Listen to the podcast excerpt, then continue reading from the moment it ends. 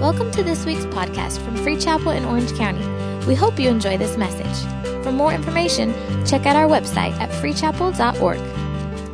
And uh, tonight, I just want to jump right into this message Hebrews chapter 6, verse 13. Uh, preach something different this morning. And if you missed it, I think they were saying you can get it on the podcast or whatnot, but I felt like the Lord uh, was drawing me to this text uh, this evening. Hebrews chapter 6, verse 13 is where we're going to begin. Uh, my name is Rich. I come from Miami, Florida. Uh, I pastor a church there called VOUS Church. We're about a year and a half into a church plant, and uh, God is doing amazing things. We're so grateful to see what He's doing. We're in five services now in a middle school. Uh, they start our, we start our day at 5:45 a.m. and they leave at 10 p.m. And uh, we're grateful for people that serve. How many know if you're too big to serve, you're too small to lead? Amen. And at VOUS Church, we've got amazing, amazing servant leaders. And so I've been getting great reports today about what God is doing there. But um, I believe tonight I'm in the right place, and I believe that I've got a word on my heart for you. So feel free tonight to shout at me. You can say, That's good. Uh, you can say, Amen. You can say, Preach it, white boy. I don't really care. But on the count of three, just try one of those so I know I'm in the right place. Ready? One, two, three. It's crazy, man. It's crazy. I'm to I'm gonna call Jentezen and tell him you guys are racist, honestly. He's to be mad when he hears about what's happening out here, Ben. Whew. Hebrews 6, verse 13. Here's what the Bible says. Oh, I feel it. Here we go. When God made his promise to Abraham, since there was no one greater for him to swear by, he swore by himself, saying, I will surely bless you and give you many descendants. And so, after waiting, everyone say waiting. waiting. And so, after waiting patiently, Abraham received what was promised. Verse 16 Men swear by someone greater than themselves, and the oaths confirm what is said and puts an end to all argument. Because God wanted to make the unchanging nature of his purpose very clear to the heirs of what was promised, he confirmed it with an oath. God did this so that by two unchangeable things in which it is impossible for God to lie, we who have fled take hold of the hope offered to us may be greatly encouraged. Here we go, verse 19. We have this hope as an anchor for the soul, firm and secure. We have this hope as an anchor for the soul, firm and secure. One of the verse, real quick, Proverbs chapter 13, verse 12. I think it's up on the screen. It says, Hope deferred makes the heart sick. And I just thought tonight, uh, 5 p.m. service, tonight, I just felt like I would preach from the subject an anchor called hope. An anchor called hope. And I believe tonight you're going to be encouraged. So, would you pray with me one more time? And as we go to God's word tonight, we're going to believe He's going to speak to us. Lord, we thank you so much that you're here. We thank you that we sent you in this place. We ask now that you begin to move in this house. Lord, we didn't come in here to see a person, we came in here to encounter the living God. So have your way tonight, Holy Spirit. Change us, transform us, mold us into the image of Jesus. We love you, and it's in Jesus' mighty and holy name. Everybody said, Everybody said, Come on, if you love Jesus, make a little bit of noise in this house. um, have you ever, like, maybe sometime in your life been um, waiting for something, but it, it, it never it never came. I don't know if you have ever had a situation where you felt like you were just you were waiting and waiting. Um, I grew up in a um, in a, in a big home uh, full of i've got three other brothers uh, i've got lots and lots of cousins i was saying this morning to the services that i grew up i'm a fourth generation pentecostal preacher uh, on, on both sides of my family okay? And so um, we, we, we, grew up with like lots of traditions and we grew up with uh, big huge holidays and one of the huge holidays in our house was thanksgiving holiday. Uh, it, it, was a big deal like we would have 40 50 people over the house and the whole thing was fun. We ate we, of course we did the basic stuff but but the main thing that kind of made our thanksgiving different was that if you came to our thanksgiving you had to come prepared to participate in the talent show and it's not a small talent show. It was a big deal. You had to come with a real talent. We had a bullet. You don't even know about this. A bulletin made. A bulletin. Uh, there was a full program, and everybody had to participate. And throughout the years, uh, wonderful acts would come through. I remember one year my uncle he was Elvis. That was a great uh, Thanksgiving. Um, one year he was Elton John. Bennie and the Jets. You don't even know about that. It's okay. Um, and I was always paired with my brothers, and uh, we would always do some sort of an act together. And I have an older brother. His name's John Fulton. And I don't know what it is, but it seems like older siblings sometimes, like part of their mission in life is to make their younger siblings' life miserable, okay? And so we always got paired together. I remember one year we were Alvin and the Chipmunks. Of course, he was Alvin. I was the fat one, Theodore, you know? Um, one year we did Pee Wee Herman's Playhouse.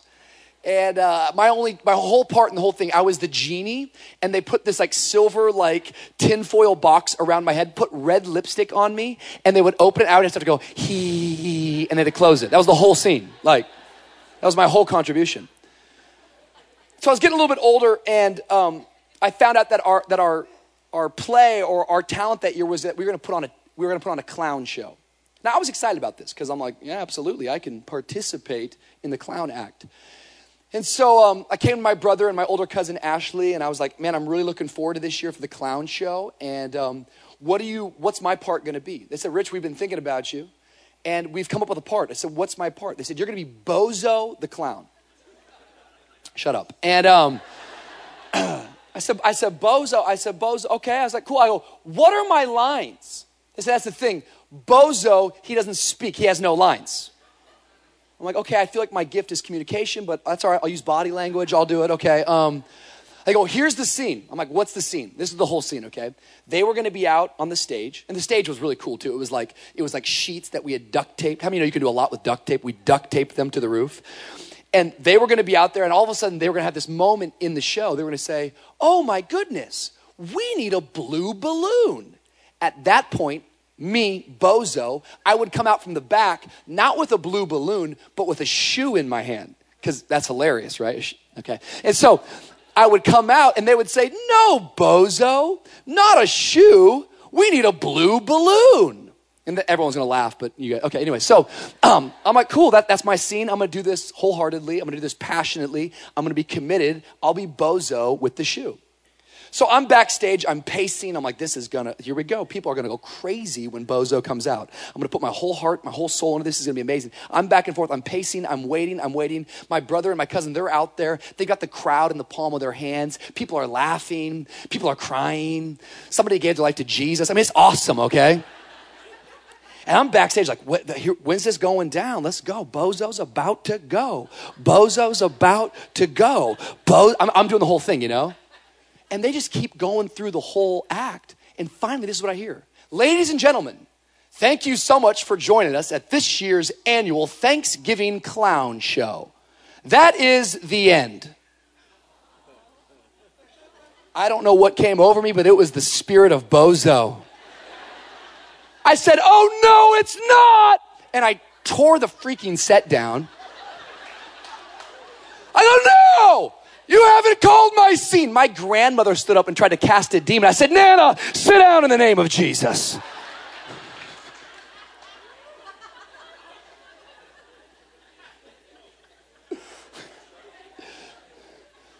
How many know if you wait long enough in life, you might just go bozo?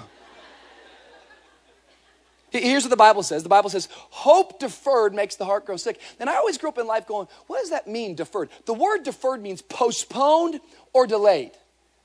So, hope delayed, hope deferred, it makes my heart grow sick. And if I could be honest, I, I, know it's kind of a funny story, but if I could try to lay out an analogy or a picture for some people tonight, a lot of people in this room would say, Rich, if I could describe my life right now in the season that I feel like I'm in, I feel like I'm backstage, pacing, waiting for my scene to be called, but all I do is walk back and forth, back and forth, and nobody ever calls my scene. I feel deferred, Rich. Tonight in this room, there's some people that you've got a dream that's delayed. You have a dream that's deferred. And because you've been waiting, you have this temptation to start tearing things apart. You start tearing your life apart. You start tearing your values down. Some of you, you've torn your faith down. Some of you, you tore the relationship up because your scene wasn't called soon enough. And I felt like the Lord wanted me to land tonight right here in Hebrews chapter 6 And that is, I have a great encouragement for you. I don't know what your current situation looks like, but I believe if you're a follower of Jesus Christ, your current situation does not have to dictate your future destination. There is always hope in Jesus Christ. Come on. Does anybody in this place tonight believe you can find some hope in Jesus? Come on. In faith right now, give them about five seconds of praise all over this house. I think hope is rising tonight at Free Chapel. Hope. Right off the bat, some like, hope, bro. This is what you want to talk to me? You want to talk about hope? What's hope? The truth of the matter is, is like in church, the Bible says that these three things remain faith, hope, and love. And faith gets a lot of talk, and love gets a lot of talk, but hope kind of just gets put in the corner. And we don't actually really know what hope even means. And some of us, we've got the wrong definition of hope. A lot of us, we just think hope is like wishful thinking. You ever been like at a red light and you're late for work? You're like, Dear God, I hope I get through this. Like, that's, that's wishful thinking. You see, hope is not optimism. I'm all for optimism. I like optimism. The opposite is pessimism. You ever met a pessimistic person? How you doing? Not good. Okay, I'm out of here, bro. Like, I'd much rather you be positive than negative. But listen to me. Hope is not psychological. Hope is theological. Hope, the Bible says this. The Bible says, now faith is being sure of what I hope for and certain of what I cannot see. Hope is the building blocks of faith. Without hope, you can't have faith. Without faith, it's impossible to please God. But before you ever have faith, you first got to start with hope. So hope is an assurance, faith is an action. Come on, somebody. And so, a good working definition of what hope is is this. You can write this down tonight. Hope is a constant expectation that my God is working even when I can't sense Him. So, tonight, maybe you're in this place and you're saying, I can't trace God. Well, you can still trust God. Maybe you're saying, I can't feel God. Well, guess what? He still feels you. You can still find hope tonight in Him because hope is an assurance that even when I don't sense Him, I know that He's working. I love Hebrews chapter 6. And Hebrews chapter 6, we don't know who the writer is, but, but the writer is writing to an audience and he's trying to inject hope into their life. And so the way that he does this is that he starts out with an illustration and he uses the illustration of a guy by the name of Abraham. Now, maybe you've come to church for a long time, so you're familiar with his story. But maybe you're new to this faith community and you never heard of Abraham. Let me tell you a bit about Abraham's story. Abraham, at 75 years of age, gets a promise from God. Not a small promise, a big promise. God shows up and says, Yo, Abe, um, here's the deal. I'm fixing to bless you like you've never been blessed. I'm going to curse those that curse you. I'm going to hook you up. I'm going to make you into a nation. That's awesome. I like that. Amen pull it down from, I like it. But there's a problem with the promise. Abraham is 75 years of age, and he doesn't have even a son, let alone many sons, to have a nation. But here we go. This is what you have to understand. If you want big promises from God, you better start getting willing to walk through big problems with God. The bigger the promise, the bigger the problem. See, I don't know who I'm talking to tonight, but I got some problems in my life. And I'm learning in this season of my life that for every problem that I have, it's really just a platform for God to show off. And so instead of talking to God all about my problems, I start telling my problems all about my God. Every big problem has a big promise on the other side. I'm going to stay faithful. I have hope. It's a constant expectation that God's working even when I can't sense Him. Come on. If you got a problem tonight that seems big, why don't you praise God in faith that there's a promise on the other side? God's like, Abraham, guess what? You're 75 and I'm just getting started with you. I don't know how old you are, how young you are, but if you have a pulse, you still have a purpose. God wants to use you. And Abraham's like, okay, let's go for it. And so Abraham steps out in faith. 75. This isn't crazy, this is nasty, folks. What are we talking about? Making babies? 75? Nana? He steps out in faith. Now, watch this. Here, here, here's our problem. Here's us. Here's our problem. He steps out in faith, and if I can once again use the analogy, he goes into the waiting room. He's backstage waiting for his scene to be called. And our problem is that we read our Bible and you go from Genesis 12 to whatever it is, Genesis 21, it takes you five minutes. But for Abraham, it wasn't a five minute journey, it was a 20 year journey. This guy didn't have like a long day, it was a couple decades before God shows back up.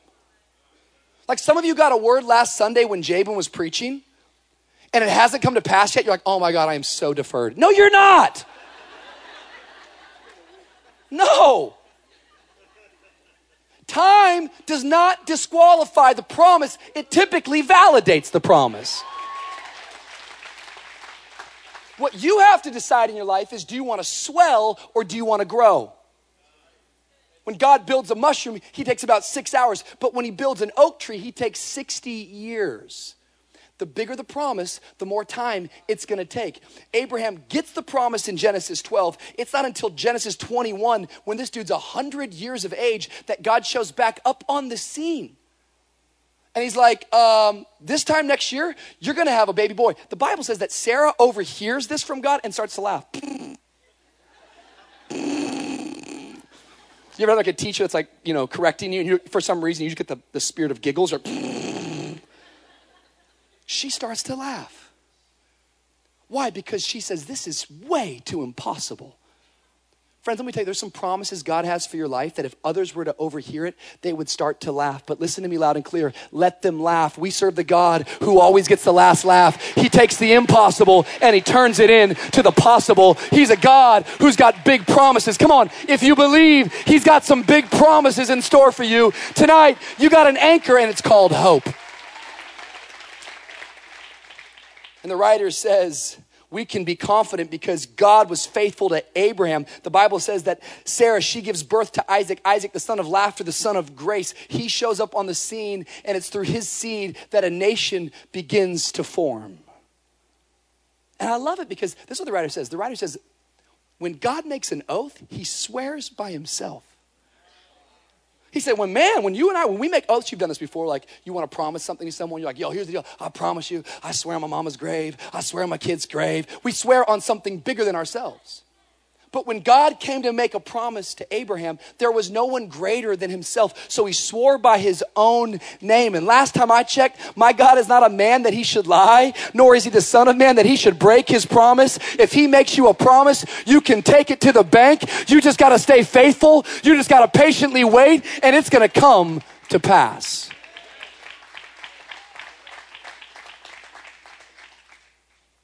Don't tear the set down.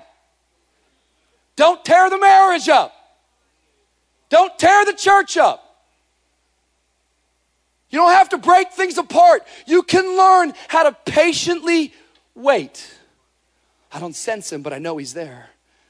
He seems like he went quiet, but I believe that he's there. I got this assurance. I got this belief. I'm attached to something bigger than me. I'm attached to Jesus. I got this thing called hope. It's brewing. My faith is weak, but there's still hope there. And as my hope is brewing, I think faith is going to arise. And if faith arises, I can step out. This is what he says. He says, after he gives this illustration of Abraham, he says, So we have this hope. What hope? The hope that Abraham trusted God, believed, and God fulfilled the promise. If he did it for Abraham, he could do it for you. So we have this hope. What is this hope? This hope is an anchor for our soul, firm and secure. I started thinking to myself, what do we need an anchor for our soul? Why do we need that? I want to just give you two quick things. I want you to just write these down. These are really, really quick, but these are going to be helpful come Thursday when you want to quit your job. Okay, here we go. come Friday when your kids are just annoying you. You're going, I got hope. I got hope. You're going to grow out of this. Number one, first reason why you need an anchor for your soul is because an anchor keeps the boat from drifting. Anchor keeps the boat from drifting. When I first moved to Miami. I was 14 years of age, 1998. I grew, grew up in Tacoma, Washington, and we moved across the nation. My dad took over a little urban urban inner city church. And it was very, very different for me moving from Washington to Miami. Miami is a different place. It's like another country, and everything about it the food, the culture, the topography, the people, the weather it's all different. But the one thing that is the same is that even in Washington, there's this thing called the ocean, and down in Miami, there's this thing called the ocean. I always loved the water. My dad's a good dad, and so I think he was trying to bring some normalcy back to my life. And we didn't have a whole lot of money, but he made the best out of it. We lived on this little canal, and I don't think he could afford a real boat, so he got me a canoe. And I would take the canoe out after school. I was like Pocahontas out there, just like, just crushing it. And dad was always very, very clear Rich, when you bring the canoe home, make sure that you tie it up, make sure you put the anchor down. And I was 14, and so you know how 14 year olds can be. Yeah, yeah, yeah, dad, yeah, yeah, yeah. I remember I came home one day and I, just, I, I loosely tied it to the dock, and I, I went to school, and I came back that day. It was, it was beautiful weather. The sun was out. It was a gorgeous day in Miami. But when I got home, got to the dock and I found that the boat had fully drifted away. And I learned a principle that a boat without an anchor can drift even on a calm day.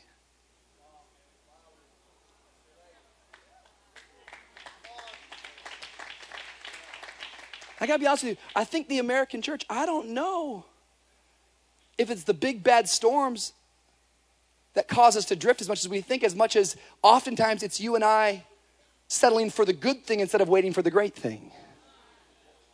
That somehow we, we, we, get into church and somehow we just get into the comfort of the whole thing and we just get comfortable just going through the motions and we just get comfortable showing up and we get comfortable punching our card. And although we're doing the part, what we don't realize is, is that we've let go of hope. We've quit believing for a bright future and somehow we've started to drift even though the weather is calm.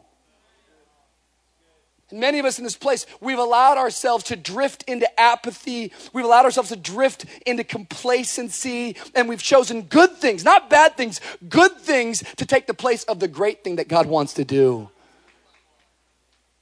See, even on a calm day without an anchor, you can drift.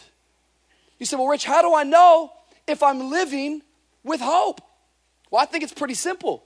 Real hope is a constant expectation that God's working even when I can't sense Him. Listen to this expectation always leads to preparation.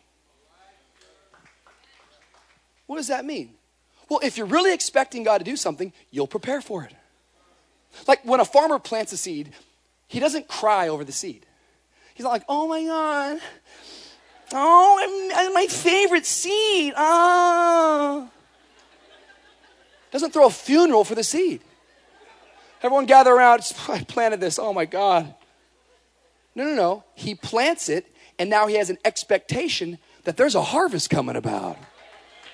But how many of you know his expectation doesn't leave him there? It leads him to prepare for the harvest. He gets the tools, he gets the crew. We got a harvest coming. Let's start preparing.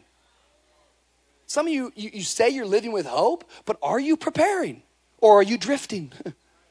Because real expectation leads to preparation. If God blessed you with what you've been praying for, would you even be ready?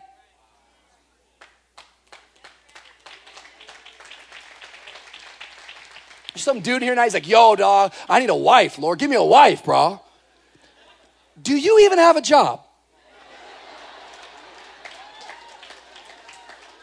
Well, I, I, I was going I was going to get the wife first. That's the wrong order. If God blessed you with the thing that you were believing for, would you even be ready? See, see, see, real hope, a constant expectation, it's always seeing the fact that you're preparing for something. I'm getting ready. I'm just preparing. I'm stretching. Just in case God does call my number, I want to be ready. In Miami right now, I believe that we are in a bona fide revival in the heart of my. I, I, believe it, man. Last year we saw 2,000 people give their life to Jesus. We're in a middle school. We don't have all the resources, but we're preparing for a revival. And sometimes people come to our church like, what's going on? How this, how this all happened? This is amazing. You guys, what, is it the Instagram? Is it the cool clothes? Is it the lights? How'd you do it? And I want to say, like, it didn't start last year. I, have been preparing for this since I was 17. I, I can go back to going to Bible college at 18 and having a burden for God to move on my Bible college campus. Like, that doesn't even make sense. We're all here studying for the ministry. We need a revival. Like, and we launched a prayer meeting on Thursday nights. But every time we had to pray, I knew that they needed a, an exhortation before the prayer. And so I would show up with five minutes. five minutes would turn into 10 minutes. And there's only 10 people, but I shouted like it was 10,000. What, what was I doing? I was preparing. I saw something different. It wasn't there yet, but there was an expectation. You know, this is about to turn. I remember one, this is a true story. One time I drove across the state of Georgia five hours to preach to a youth group. When I got there, there was five kids in the audience. I still used a microphone. Why? Because I didn't see five people. I saw 15 years from now, five services in the heart of Miami, people meeting Jesus. I got an expectation. I better start preparing for the miracle. I got some seed in the ground. Come on. If you got seed in the ground tonight, give God a shout of praise over this place. I don't see it yet, but it's on the way. I got an anchor. It's called hope. I don't want to drift. I don't want to live complacent. I got one life. I want to get everything I got, man. And if you're really living with hope, you start living prepared. You know, in Miami right now, we just had a really kind of cool miracle. It just took place. We just we just signed a lease on our first office space. I know, I know. I'm excited too. Thank you for thank you for being excited about our blessing. And um, it's an office space, you know. And but how we, we don't call it the office space. Office space. No, no, no, no. We, we changed that real quick. We don't have an, the, an office space has never changed the world. That's called the headquarters. That's the revival center. That's the flagship store, bro. I don't have an office. I never had one of those. No, headquarters. And and I remember I remember we were getting ready to sign this lease. I got a text from this girl on our team. Her name's Jerry. And she goes, um, she goes, Pastor Rich. She goes, Oh my goodness, I'm hearing the news that we're signing a lease on an office space. And she goes, I'm so excited because two years ago, when we started meeting in your apartment, eating Olive Garden and singing worship songs, I just knew that one day we'd have an office. So I got a Pinterest board going that says VOUS Church offices. And so as soon as you're ready to decorate, let me tell you, I've already got a plan in motion.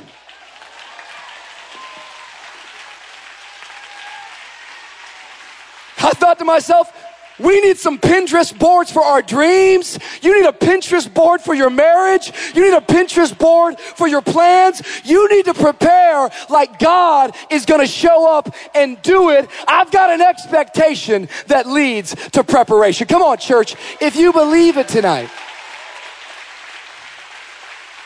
Worship team can start coming up here. You're not going to get complacent.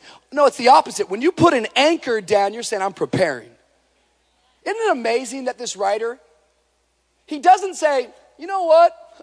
You know what your soul needs? It needs more power. He doesn't say your soul needs a better job. He says your soul needs an anchor called hope. That you need to live life every single day with this constant expectation that God's gonna show up, God's gonna fulfill His promise. And I don't wanna drift even in the calm weathers. Number one, an anchor provides a boat, an ability not to drift. But number two, an anchor provides stability in the midst of the storm.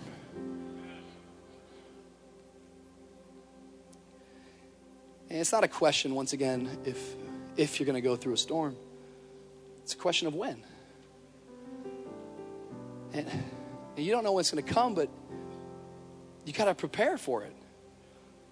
And the way you prepare for it is by putting an anchor deep down into the waters, and it's called hope. That even when I can't sense God, even when He feels far, even when He feels silent, I believe He's working. There's a seed in the ground. I don't know what kind of life storm you might be going through. And in a room this size, I want to be sensitive enough that there's people that are going through stuff right now that you feel you are being tossed, you are being twisted, you're going back and forth in the storm. It'd be very easy to start listing life storms. Some of you in the life storm of disappointment. Maybe you had a dream and you stepped out and just, man, it just didn't go the way you wanted it to go and you're disappointed. The thing with disappointment that's the worst about it is not actually the disappointment itself, it's what happens after disappointment.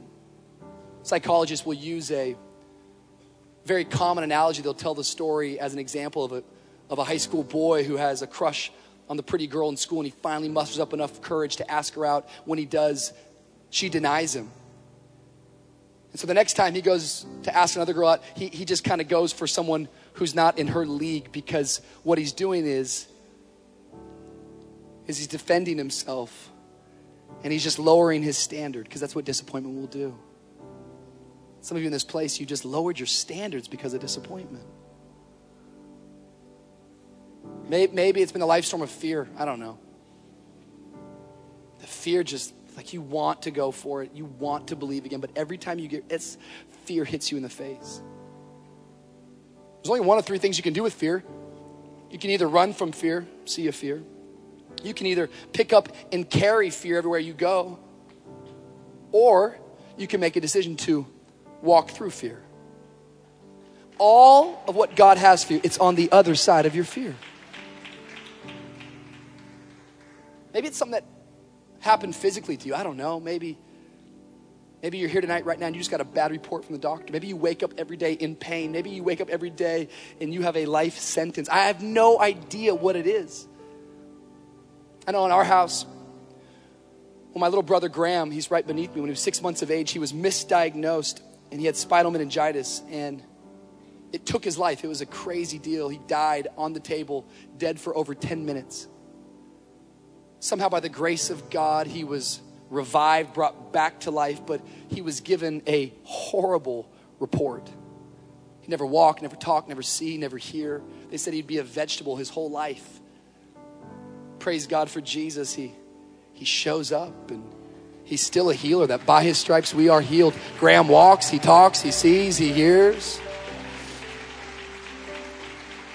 But his miracle has not been immediate because of his situation, he's suffered severe brain damage. And every year it seems like he improves, but every year he has new challenges. I remember when I was a kid, I'd be in the mall. I can remember vividly, I've, got memories as I close my eyes. My little brother Graham, like getting overwhelmed, he would get so overwhelmed that he would throw these tantrums that were just uncontrollable. And I had these memories right now. Graham, probably eight years of age, stripping his clothes in a mall, running around and I can remember other moms in the mall looking at my mother and talking, going, Who is this woman? Why can't she get control of her kid? And I just remember this like anger, you know, like this, this anger and bitterness towards God, going, God, I don't, why would you do that to them? Like, these are good people, these are preachers, they love you. Like, why would you allow this to happen? And the wind blows, and the storm, it rocks you. It wasn't until I was much older that I caught a revelation, and the revelation is pretty simple. I think it'll help you tonight. And that is you don't have to understand the plan to trust that God has a purpose. That God, He works in the midst of all of the mixed up stuff, and He can show up. You know that Graham has gone all over the world. We were talking about today at lunch, and he's shared his story, and young people by the thousands have been inspired and even given their life to Jesus because Graham gets on a platform, and even in his weakness, God's grace shows up, and he's glorified through his vessel. God's, God's got a plan. I don't know. I, we could go through them. Maybe you're here and like, maybe you made a mistake. Maybe you like you did something that you are not proud of and you're like, I screwed it up. Like, there's no hope for me. I'm disqualified. I'm counted out. I was thinking, honestly, on the way over here, I was thinking, my wife and I, I wish you could meet her. Her name's DawnCheré. You'll love her. She's the most awesome girl. We just celebrated 10 years of marriage, praise God. Yeah, praise God, 10 years. 10 years of marriage. And I was thinking when I first met Dawn, I was 17 years of age. I was like in a kind of a church service, sort of like this, and I'm sitting on the front row, and I look up, and there's this girl. Like I was like, oh my gosh, she's gorgeous, and I felt like she had Beyonce fans. I think her hair was like blowing, and just every boom, everything she just it just wow.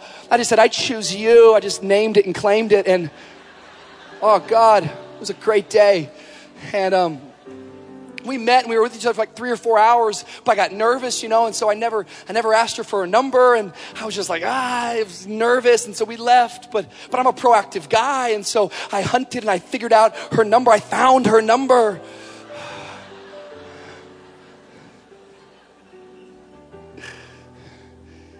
I remember I got, I, got, I got to the room that night and I called her. She didn't pick up, but I left her a message. I said, Hey, I said, hey, hey, hey, this is Richie uh, Wilkerson, and uh, we met, we met today, and so lovely meeting you and strolling with you. I just maybe maybe you could call me back sometime, and I'm gonna marry you. No, I didn't say that. I mean, that's that's freaking weird. Um, I hung up the phone. My my older brother knew DawnCheré. They had a friendship before, and he came into the bedroom and saw the phone sitting there. He thought it'd be funny. So he, so he picked up the phone and he proceeded to call her 38 times.